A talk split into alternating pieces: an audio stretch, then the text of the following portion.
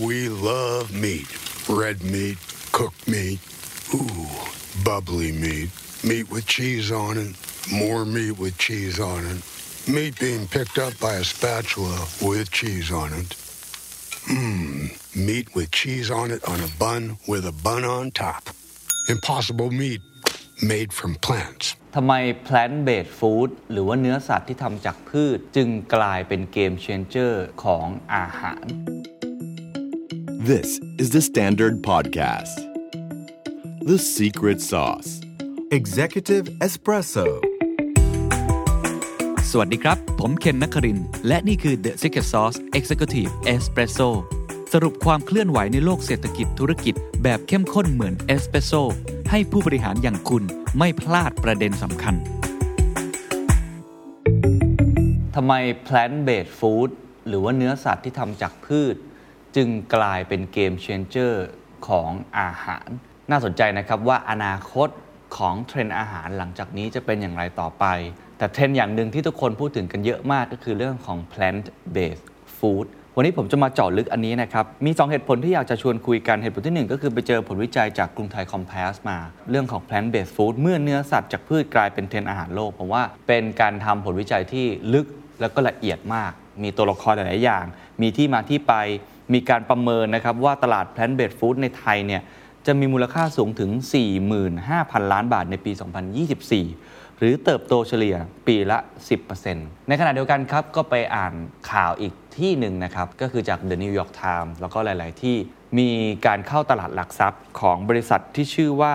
Oatly ครับหลายท่านถ้าเกิดว่าทานนมข้าวโอ๊ตอาจจะพอรู้จักอยู่บ้างจริงๆในแก้วนี้ก็นมโอทลี่อยู่ในนี้นะครับพอดีผมลองให้ทีมงานเนี่ยซื้อมาให้ลองทานดูว่ารสชาติเป็นยังไงโอทลี่เนี่ยเขาเพิ่งเข้าตลาดหลักทรัพย์ของสหรัฐอเมริกาไปด้วยมูลค่าการระดมทุนเนี่ยกว่า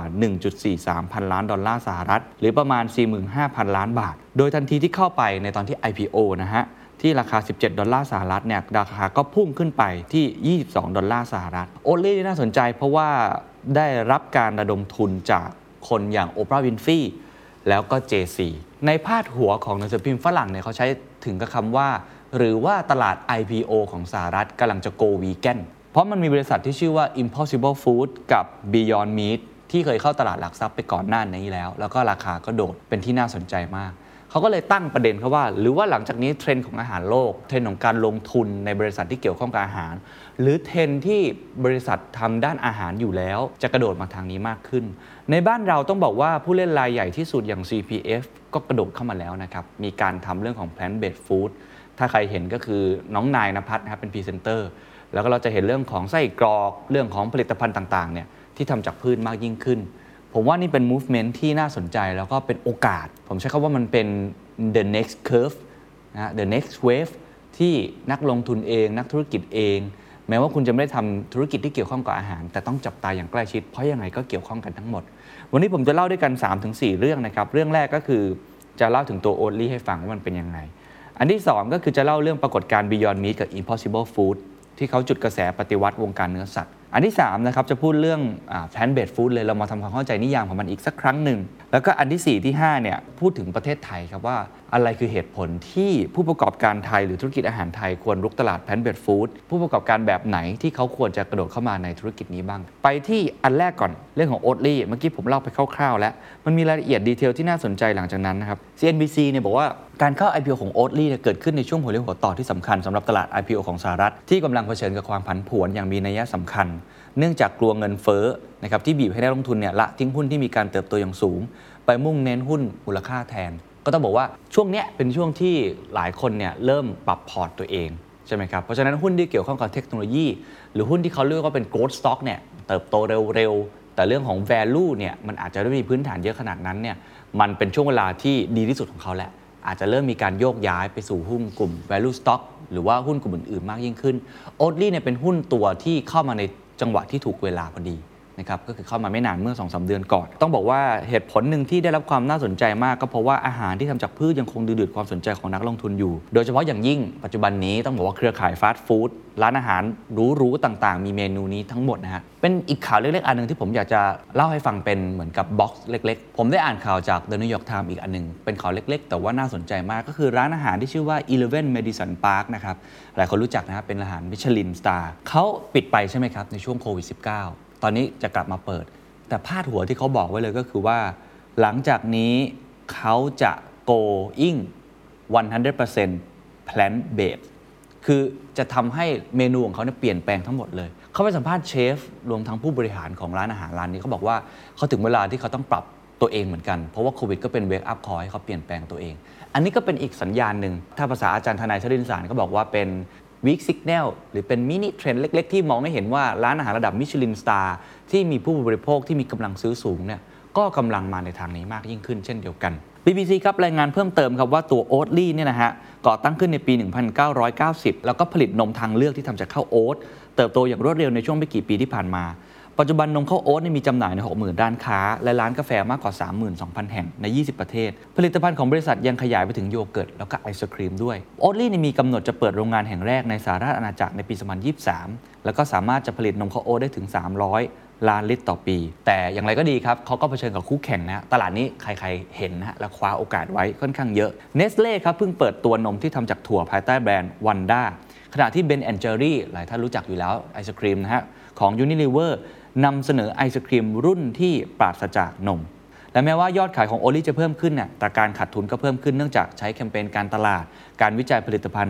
์ใหม่ๆแล้วก็การเปิดโรงงานใหม่ก็ต้องจับตาต่อไปผมว่าโอลี่เนี่ยเป็นข่าวที่ทำให้ผมสนใจเรื่อง Plant Based Food มากขึ้นนะครับว่าบริษัทต่างๆที่เป็นบริษัทดาวรุ่งเริ่มระดมทุนการที่บริษัทเหล่านี้ระดมทุนได้มากพอสมควรได้การตอบรับที่ดีจากนักลงทุนแสดงว่าเขาเห็นโอกาสอะไรบางอย่างถูกไหมครับฉะนั้นอันนี้แหละจะนำไปสู่ว่าแล้วหลังจากนี้ Plant-based Food มันควรจะเดินหน้าต่อไปอย่างไรผมเล่าให้ฟังกับอีก2บริษัทก็คือเรื่องของ Beyond Meat กับ Impossible Food ต้องบอกว่าเป็นจุดที่ฮือฮามากในปี 2019 Impossible Burger ภายใต้แบรนด์ Impossible Food มียอดขายไปแล้วกว่า6ล้านชิ้นนับตั้งแต่วันที่เริ่มจำหน่ายในวันเปิดตัวกรกฎาคม 2016 ปัจจุบันนี้ก็เติบโตมากมายนะครับในเรื่องของการรับประทานอาหารที่ร้าน grocery store ออนไลน์ store อะไรต่างๆตอนนี้ Impossible Food เนี่ยมีเงินร่วมลงทุนเข้ามาอย่างต่อเนื่องสะสมมากกว่า 1.5 พันล้านดอลลาร์บิลเกตส์อะไรก็ลงทุนในตรงนี้ Google ก็ลงทุนในตรงนี้ในขณะเดียวกัน Beyond Meat ก็ประสบความสำเร็จเช่นเดียวกันนะครับระดมทุนในตลาดหลักทรัพย์เช่นเดียวกันแล้วก็ราคาซื้อขายเนี่ยพุ่งขึ้นสูงถึง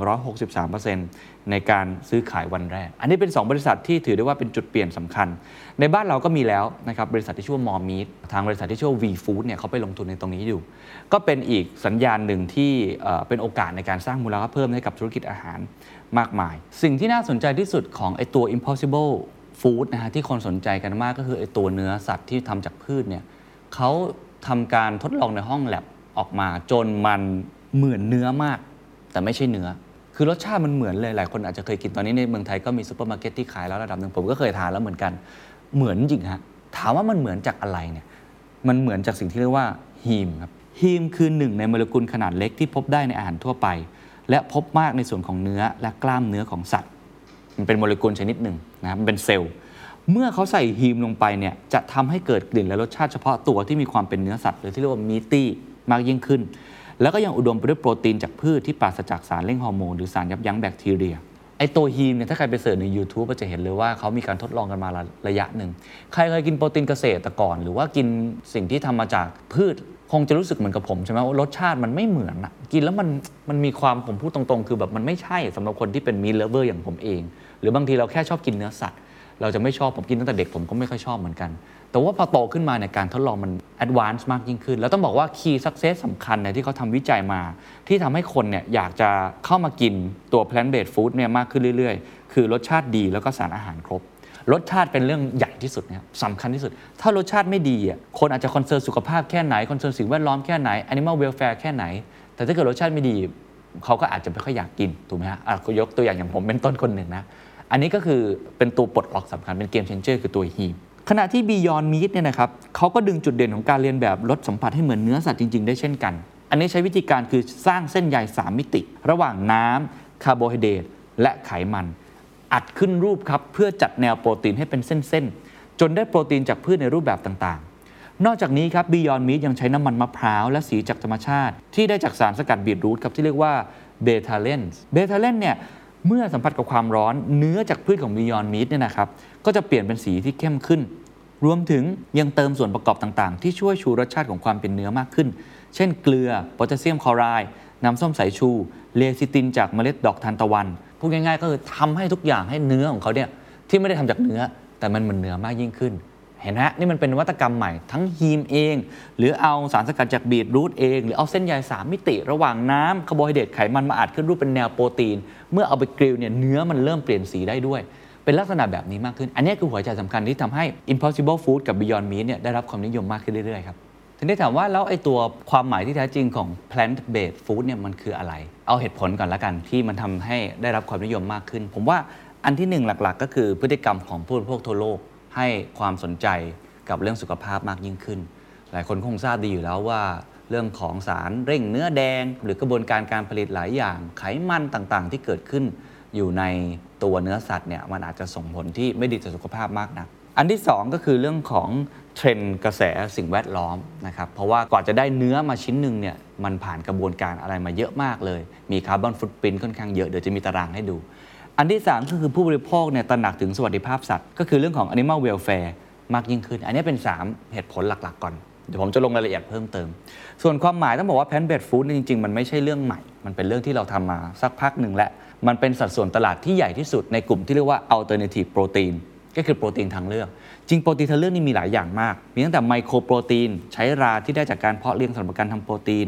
มีอินเสกโปรตีนซึ่งเป็นโปรตีนที่ทำจากแมลงซึ่งส่วนใหญ่เนี่ยอยู่ในรูปของผงแป้งหรือว่าโปรตีนทางเลือกที่มีการใช้เทคโนโลยีในการผลิตซับซ้อนขึ้นอย่าง culture meat ก็คือเพาะเลี้ยงเนื้อเยื่อจากห้องแลบขึ้นมาเลยแต่อันตัวที่เป็นตัวที่มาแรงที่สุดก็คือ plant based food เขาบอกว่าจะมาทดแทนส่วนแบ่งตลาดโปรตีนที่ทำจากเนื้อสัตว์โลกได้ถึง 18% ในอีก 10 ปีข้างหน้าเพราะฉะนั้นอันเนี้ยน่าจะเป็นตัวที่ชนะไอ้ตัวอื่นมากที่สุด Plant Based Food เนี่ยมันเป็นผลิตภัณฑ์อาหารในกลุ่มโปรตีนทางเลือกที่ใช้วัตถุดิบที่ทำจากพืชครับนี่คือความหมายที่ง่ายที่สุดเช่นถั่วเห็ดสาหร่ายข้าวโอ๊ตอัลมอนด์ซึ่งให้โปรตีนสูงโดยก็มีรูปแบบที่หลากหลายมากหลายคนคุ้นเคยก็คือเรื่องของโปรตีนเกษตรเวลาเรากินเจอะไรแบบนั้นแต่ด้วยกระบวนการผลิตที่มันมีนวัตกรรมมากยิ่งขึ้นอย่างเช่นตัว Impossible Food หรือตัว Beyond Meat เนี่ยเขามีการทดลองจนตัวเนื้อสัตว์ที่ทำจากพืชเนี่ยมันมี texture มันมีกลิ่นมันมีวิธีการพอเราไปกริลบนกระทะเนี่ยมันค่อยๆเปลี่ยนสีจนมันเหมือนกับเนื้อสัตว์มากอันนี้คือนวัตกรรมที่เปลี่ยนแปลงทำให้มันได้รับความน่าสนใจมากขึ้นตัวอย่าง Plant Based Food ที่อยู่ในชีวิตประจำวันนะครับเช่นนม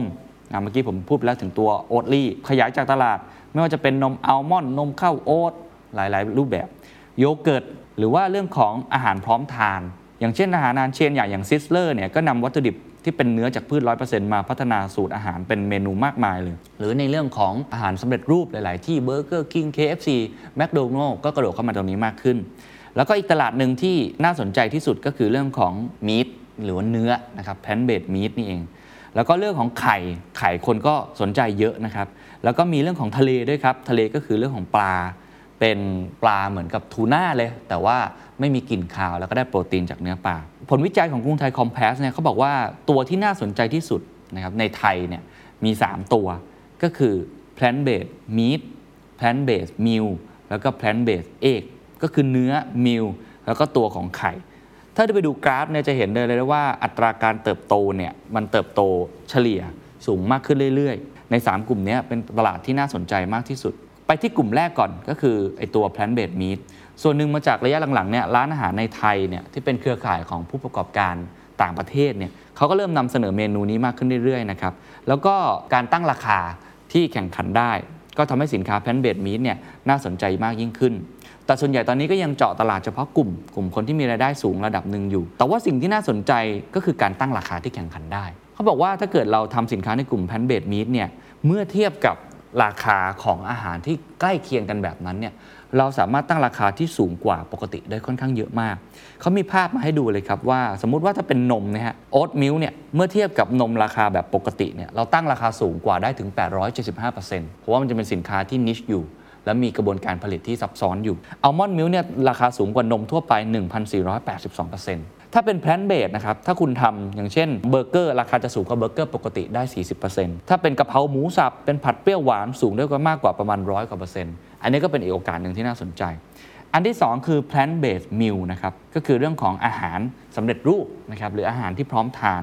ตอนนี้มีหลายๆบริษัทในต่างประเทศอย่างที่เขายกตัวอย่างมาเนี่ยบริษัทเขาชื่อว่า Atlantic Natural Food นะครับเขามีแบรนด์ที่ชื่อว่า Loma Linda ก็มีเมนูอาหารยอดฮิตเช่นผัดไทยแกงเผ็ดแกงเขียวหวานไก่ทูน่าซอสพริกหวานอะไรแบบนี้ที่สำเร็จรูปมากยิ่งขึ้นอันนี้ก็เป็นมุมมองที่น่าสนใจอันที่3ครับอันนี้ผมก็ไม่ค่อยเห็นสักเท่าไหร่แต่ก็น่าสนใจก็คือเรื่องของ Plant Based Eggคือไข่เขาบอกว่าเป็นกลุ่มที่กำลังเติบโตมากโดยเฉพาะกลุ่มบริโภคที่แพ้ผลิตภัณฑ์จากไข่พวกวัยเด็กอะไรต่างๆแบบนี้อันนี้ก็เป็นอีกมุมหนึ่งที่คนสนใจรวมทั้ง Plant Based Egg เนี่ยยังเป็นวัตถุดิบในการผลิตอาหารที่มีอายุการเก็บรักษาเชลฟ์ไลฟ์ที่นานกว่าผลิตภัณฑ์ไข่ทั่วไปตัวอย่างผลิตภัณฑ์ที่เคยเห็นกันบ้างนะครับก็คือชื่อว่า just egg ในต่างประเทศเป็นผลิตภัณฑ์ไข่เหลวที่ทำจากถั่วเขียวอะไรแบบนี้นั่นเองนะครับพาร์ทต่อมาที่อยากชวนคุยครับก็คือว่าทำไมเราจึงควรรุกตลาด Plant Based Foodในผลวิจัยบอกด้วยกันมี6ข้อข้อที่1ครับผู้บริโภคให้ความสำคัญกับสุขภาพมากยิ่งขึ้นอันนี้โควิด-19 ยิ่งเป็นตัวเร่งข้อที่2มีผู้บริโภคกลุ่มที่เรียกว่า flexitarian เติบโตอย่างต่อเนื่องเดี๋ยวผมเล่าต่อมันคืออะไรแต่เป็นกลุ่มที่ผมพบว่าคนรอบข้างผมเป็นเยอะมากขึ้นเรื่อยๆนะครับมาจากคำว่า flexible นั่นแหละฮะ3ครับกระแสรักโลกรักสิ่งแวดล้อมตระหนักถึงสวัสดิภาพสัตว์เพิ่มมากขึ้นก็คือ animal welfare 4ครับ food tech เทคโนโลยีด้านอาหารเติบโตอย่างก้าวกระโดดถ้าไม่มีเรื่องฮีมไม่มีสารสกัดจากบีทรูทมันไม่อร่อยถูกไหมฮะแต่พอมันมีนวัตกรรมมันก็ทำให้น่าสนใจมากขึ้น5ครับโควิด-19 ยิ่งทำให้ความกังวลในการบริโภคเนื้อสัตว์เพิ่มมากขึ้นและอันที่6ครับปัญหาเรื่องของ food security ประเทศไทยอาจจะไม่ค่อยมีใช่ไหมครับแต่ในหลายๆประเทศมีนะฮะทำให้ plant based food มีความจำเป็นมากยิ่งขึ้นเดี๋ยวผมเจาะทีละข้อที่น่าสนใจแล้วกันนะครับข้อแรกครับในแง่ของการที่ผู้บริโภคใส่ใจกับสุขภาพดีมากขึ้นคือ health and wellness นะฮะมันมีความเสี่ยงเรื่องของโรคไม่ติดต่อเรื้อรังหลายอย่างนะครับที่ทำให้ตลาดของ Plant Based Food เนี่ยมันดีขึ้นมีผลสำรวจจาก The Good Food Institute นะครับพบว่ายอดขายอาหารในกลุ่ม Plant Based Food ในสหรัฐพุ่งสูงขึ้น 11.4% ในปี 2019 ซึ่งเป็นอัตราเติบโตที่สูงเมื่อเทียบกับอัตราการขยายตัว 2.2% ของตลาดอาหารในภาพรวมในตลาดสหรัฐมีมูลค่าตอนนี้นะฮะอยู่ที่ประมาณ 5,000 ล้านดอลลาร์ขณะที่ BIS Research ครับประเมินว่าตลาด Plant Based Food ของโลกมีมูลค่าประมาณ 4.2 หมื่นล้านดอลลาร์และคาดว่าในปี 2019 ถึง 2024 จะเติบโตเฉลี่ยถึงปีละ 14% สำหรับประเทศไทยครับเขาก็คาดว่ายังมีศักยภาพเติบโตได้อีกมากปี 2019 มูลค่าตลาด Plant Based Food ในไทยอยู่ที่ประมาณ 28,100 ล้านบาทคาดว่าในอีก 4-5 ปีข้างหน้า 2021 22 23 24 เนี่ยจะเติบโตเฉลี่ยปีละประมาณ 10%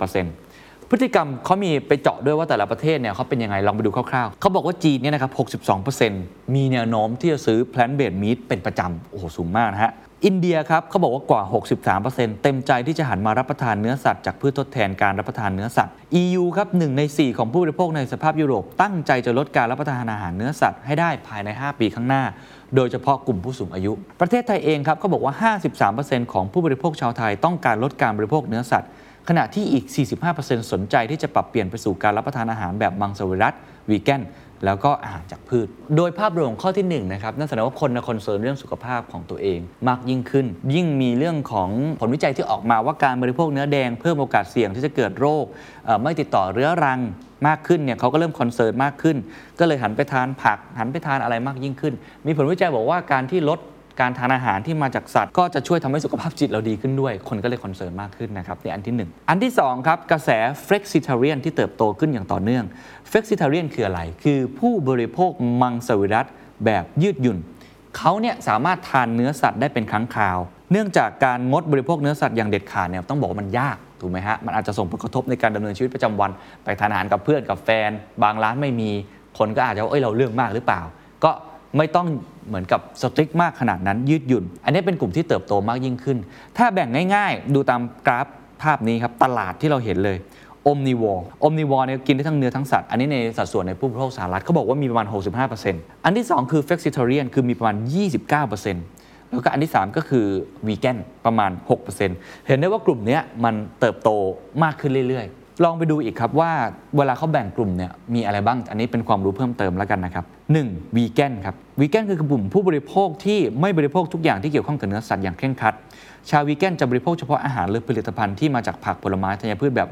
100% เท่านั้นไข่อะไรก็ไม่ทาน2 vegetarian ครับก็คือผู้บริโภคที่ไม่บริโภคเนื้อสัตว์แต่ยังสามารถบริโภคไข่นมและเนยได้3ครับคือpescatarian ครับผู้บริโภคที่งดเว้นจากการกินเนื้อสัตว์และเนื้อสัตว์ทั้งหมดยกเว้นปลาอย่างพอทานได้และ4ก็คือ flexitarian ก็คือยืดหยุ่นทานบ้างไม่ทานบ้างแล้วแต่ปัจจัยแล้วแต่โอกาสแล้วแต่เงื่อนไขและอันดับที่5คือ meat reducer คือคนที่ยังบริโภคเนื้อสัตว์อยู่แต่พยายามลดการบริโภคเนื้อสัตว์ไม่ได้หมายความว่าเขาไม่กินเลยแต่พยายามลดอันนี้คือเอามาให้ดูว่าเขาแบ่งประมาณนี้ออกมาเป็น5กลุ่มด้วยกันมันมีการทำ Consumer Insight ครับของ Mattsson Survey นะครับบอกว่าผู้บริโภคในสหรัฐเกือบ1ใน3คน1ใน3เนี่ย 30% เลือกที่จะลดการบริโภคเนื้อสัตว์และผลิตภัณฑ์นมเป็นครั้งคราวในขณะที่คนอเมริกันจำนวนน้อยระบุว่าเป็นมังสวิรัติหรือวีแกนเพราะฉะนั้นกลุ่มไอ้ flexitarian เนี่ยมันเลยเป็นกลุ่มที่เติบโตมากขึ้นเรื่อยๆ1ใน3เลยนะครับเยอะขึ้นเรื่อยๆไม่น่าเชื่อครับเรื่องนี้ใกล้ตัวผมมากขึ้นเรื่อยๆล่าสุดไปกินข้าวกับเพื่อนมาเพื่อนๆหลายคนเนี่ยเริ่มกังวลเรื่องสุขภาพอายุเริ่มมากขึ้นถูกไหมฮะ30ไปแล้ว30ต้นๆ30ปลายๆเนี่ยเขาก็เริ่มคอนเซิร์นเรื่องพวกนี้เขาก็เริ่มกำหนดบางวันที่เขาจะไม่กินเนื้อเหมือนกับเป็นการดีท็อกซ์ตัวเองเนี่ยมันเริ่มใกล้ตัวมากขึ้นเลยผมเชื่อว่าผู้บริโภคหลายๆท่า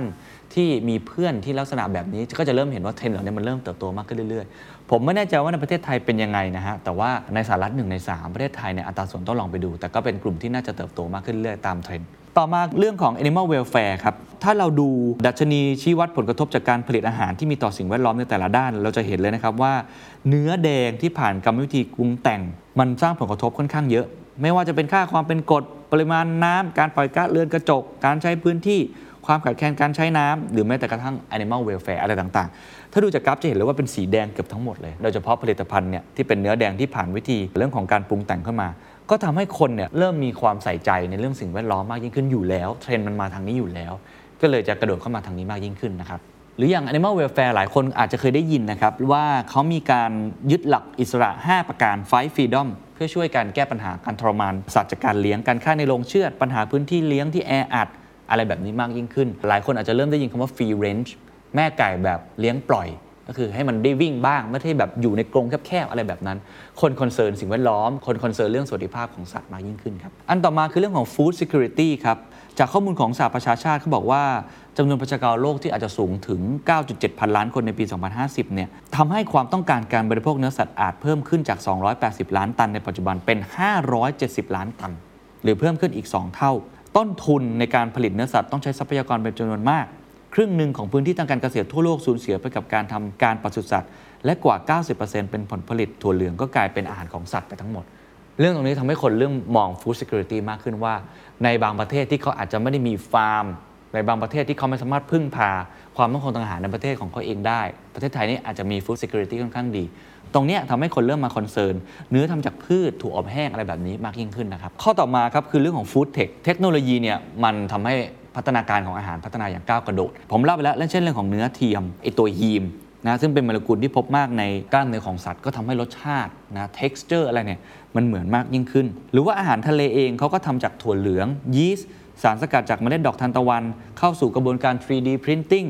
ในการสร้างชั้นเนื้อและโครงสร้างต่างๆเจือสีและกลิ่นเนี่ยเพื่อให้เนื้อสัมผัสเนี่ยมันเหมือนทะเลมากๆมีบางประเภทเนี่ยก็ทำจากถั่วหลากหลายชนิดแล้วก็สาหร่ายที่อยู่ตามเปลือกนอกของต้นไม้มาเข้าสู่กระบวนการการหมักด้วยโคจิซึ่งได้จากราที่เจริญอยู่บนเมล็ดข้าวสุกและมีการควบคุมอุณหภูมิและความชื้นสัมผัสอย่างเหมาะสมเพื่อเป็นสารตั้งต้นของการหมักมาใช้เป็นส่วนประกอบสำคัญที่ทำให้ได้กลิ่นเนื้อจากอาหารทะเลที่มีเฉพาะตัวมากๆคือทั้งเนื้อทั้งทะเลทั้งไข่อะไรหลายอย่างเนี่ยเรื่องของฟู้ดเทคมันพัฒนารสชาติก็เลยดีขึ้นนั่นเอง Financial Times ครับเคยรายงานครับว่าช่วงครึ่งปีแรกของปี 2020 มีการลงทุนจากธุรกิจการร่วมลงทุนหรือ Venture Capital ในกลุ่ม Startup ที่เกี่ยวข้องกับ Bioengineer Food รวมถึงไอตัว Plant Based Meat เนี่ยนะครับเป็นมูลค่ามากกว่า $1.8 พันล้านมากกว่าปี 2019 ทั้งปีซึ่งอยู่ที่เพียง 1.4 พันล้านดอลลาร์เท่านั้นเองนะครับเพราะฉะนั้นเขาเลยคาดการณ์ว่าทั้งปีนะครับใน 2020 ที่ผ่านมาจะมีเงินลงทุนใน Bioengineer Food มากกว่า 3,000 ล้านดอลลาร์เช่นเดียวกับจำนวนสัญญาต่างๆที่ก้าวกระโดดมากยิ่งขึ้นถ้าดูตามกราฟก็จะเห็นว่า คนมันสนใจมากยิ่งขึ้นนั่นเองก็เลยกระโดดเข้ามาร่วมลงทุนมากขึ้นนะครับข้อสุดท้ายโควิด -19 อันนี้คงไม่ต้องพูดรายละเอียดเยอะเนาะเป็นปัจจัยเร่งมากขึ้นคนคอนเซิร์นสุขภาพมากขึ้นเราเห็นว่าโควิด -19 จุดเริ่มต้นเนี่ยมันมาจากที่ไหนใช่ไหมครับแล้วเวลามันเป็นคลัสเตอร์ส่วนใหญ่มันอยู่ในเรื่องของตลาดมันอยู่ในพื้นที่แออัดของการทำเนี่ยโรงงานไก่โรงงานหมูอะไรแบบนี้คนก็เลยคอนเซิร์นเรื่องพวกนี้มากยิ่งขึ้นเช่นเดียวกันครับหัวข้อต่อมาครับหัวข้อท้ายๆนะครับผู้ประกอบการไทยประเภทไหนที่ควรขยายไปบ้างอันนี้เป็นผลใจที่ผมว่าทำมาได้ค่อนข้างดีมากนะครับเขาบอกว่ามี2เซกเมนต์ที่น่าสนใจอันที่1คือธุรกิจแปรรูปเนื้อสัตว์ Processed Meat และผลิตภัณฑ์จากปศุสัตว์ Animal Product ต่างๆกลุ่มนี้อยู่ในกลุ่มโปรตีนอยู่แล้วก็น่าจะต่อยอดต่อไปได้แล้วก็ต้องบอกว่าในประเทศไทยหลายแห่งก็กระโดดเข้ามาแล้วอันที่2คือธุรกิจผลิตอาหารสำเร็จรูปทั้งแบบพร้อมปรุงแล้วก็พร้อมทานอันนี้เราเห็นบริษัทหนึ่งที่ผมเคยสัมภาษณ์ไปแล้วคือ NRF นะครับเขาทำพวก ingredient ทำพวกวัตถุดิบอะไรแบบนี้อยู่แล้วเขาก็กระโดดเข้ามาลงทุนในตรงนี้อย่างจริงจังมากยิ่งขึ้นเขาระดมทุนไปแล้วด้วยนะฮะพยายามที่จะทำให้ตัวเองเนี่ยเป็นบริษัทที่ล้ำสมัยในเรื่องของไอ้ Plant-based Food มากที่สุดบริษัทหนึ่งไปลงทุนบริษัทในสหอาณาจักรแล้วด้วยอันนี้เป็น2กลุ่มที่ผมว่าถ้าใครทำอยู่เนี่ยน่าสนใจเขามีการทำข้อมูลมาครับว่าในประเทศไทยเนี่ยนะฮะผู้ประกอบการไทยที่มีศักยภาพและอัตรากำไรที่คาดว่าจะได้รับเนี่ยเป็นยังไงเขาบอกว่าในประเทศไทยเนี่ยมีจำนวนผู้ประกอบการไทยที่มีศักยภาพในแง่ของการแปรรูปเนื้อสัตว์และผลิตภัณฑ์ที่เป็นปศุสัตว์เนี่ย650รายผลิตภัณฑ์อาหารสำเร็จรูปพร้อมปรุงและพร้อมทาน120รายคำนวณถึงขั้นนี้เลยนะครับว่าถ้าทำแล้วลงทุนอย่างสมเหตุสมผลมีกลยุทธ์ที่ดีจะได้กำไรมากขึ้นเท่าไหร่ก็คือตัว EBIT นะฮะคาดว่าจะได้เป็นเปอร์เซ็นต์เนี่ยถ้าคุณอยู่ในกลุ่มแปรรูปเนื้อสัตว์อยู่แล้ว 15-35% ถ้าเกิดว่าเป็นในแง่ของอาหารสำเร็จรูปจะได้ 10-20% เมื่อเทียบกับเปอร์เซ็นต์เดิมที่คุณได้จากอาหารแบบดั้งเดิมเนี่ยนะครับอาหารเนื้อสัตว์ทั่วๆไปเนี่ยประมาณ 2-5% เท่านั้นเองก็น่าจะเป็นโอกาสที่น่าสนใจที่จะกระโดดเข้ามาในตรงนี้มากยิ่งขึ้นนะครับแต่ว่าการจะกระโดดไปตรงนั้นเนี่ยมันไม่ง่ายกรุงไทยคอมพาสก็ทำต่อครับว่าต้องรู้จักใครบ้างโอ้ผมชอบมากเขามีการวิเคราะห์ต่อว่าหัวใจที่ทำให้คุณประสบความสำเร็จต้องเข้าไปหาบริษัทที่เป็น ingredient makers ก็คือหาพาร์ทเนอร์นั่นแหละที่เขาเชี่ยวชาญด้านนี้เพราะว่าไอ้เรื่องของการพัฒนา ingredient อะไรต่างๆเนี่ยมันไม่ง่ายกลิ่นและเนื้อสัมผัสให้ใกล้เคียงกับเนื้อจริงมากที่สุดอันเนี้ยต้องไปหาพาร์ทเนอร์อันที่2ก็คือหน่วยงานวิจัยจากภาครัฐหรือสถาบันการศึกษาที่เขาพัฒนาเรื่องพวกนี้อยู่แล้วถ้าเรากระโดดเข้าไปจับมือก็น่าจะทำให้เราเนี่ยมีความสามารถในการแข่งขันมากยิ่งขึ้นและหัวข้อสุดท้ายครับความเข้าใจที่เป็นหัวใจหลักที่สุดว่า key success ที่ทำให้คุณประสบความสำเร็จในตลาดนี้มี2อย่างอันที่1ยังไงรสชาติก็เป็นเรื่องสำคัญครับข้อมูลจาก Plant Based Food Association พบว่าปัจจัยที่ส่งผลต่อการตัดสินใจซื้อ Plant Based Food มากที่สุดนะครับคือรสชาติครับ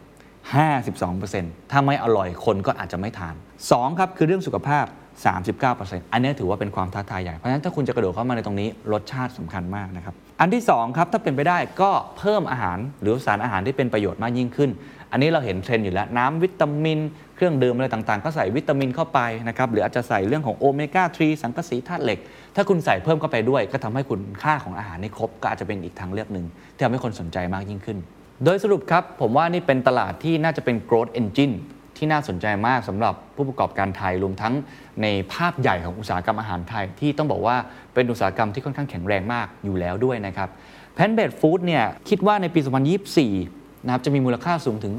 4.5 หมื่นล้านบาทเติบโตเฉลี่ย 10% กลุ่มที่น่าสนใจคือ Plant-based Meat Plant-based Egg แล้วก็ Plant-based Meal เหตุผลที่คนลุกตลาด 6 ปัจจัยสุขภาพของคนคอนเซิร์นมากขึ้น Flexitarian เติบโตต่อเนื่องสิ่งแวดล้อมสวัสดิภาพสัตว์Food Tech โควิด -19 รวมทั้งเรื่องของ Food Security แล้วก็ถ้าเกิดคุณจะกระโดดเข้ามาในตลาดนี้เนี่ยจะต้องคอนเซิร์นมากๆเรื่องของรสชาติแล้วก็เรื่องของสารอาหารให้มันครบมากที่สุดหวังว่าข้อมูลทั้งหมดจะเป็นประโยชน์ผมว่านะเป็นข้อมูลที่ค่อนข้างละเอียดมากแล้วก็สามารถเอาไปต่อยอดไปปรับใช้ต่อได้ก็คงจะทำให้ทุกท่านเนี่ยได้เห็นภาพรวมเห็นโอกาสแล้วก็เห็นความท้าทายของตลาดที่หลายคนมองว่าจะเป็นอนาคตจะเป็นเกมเชนเจอร์ของอาหารได้นั่นก็คือ Plant-based Food ครับ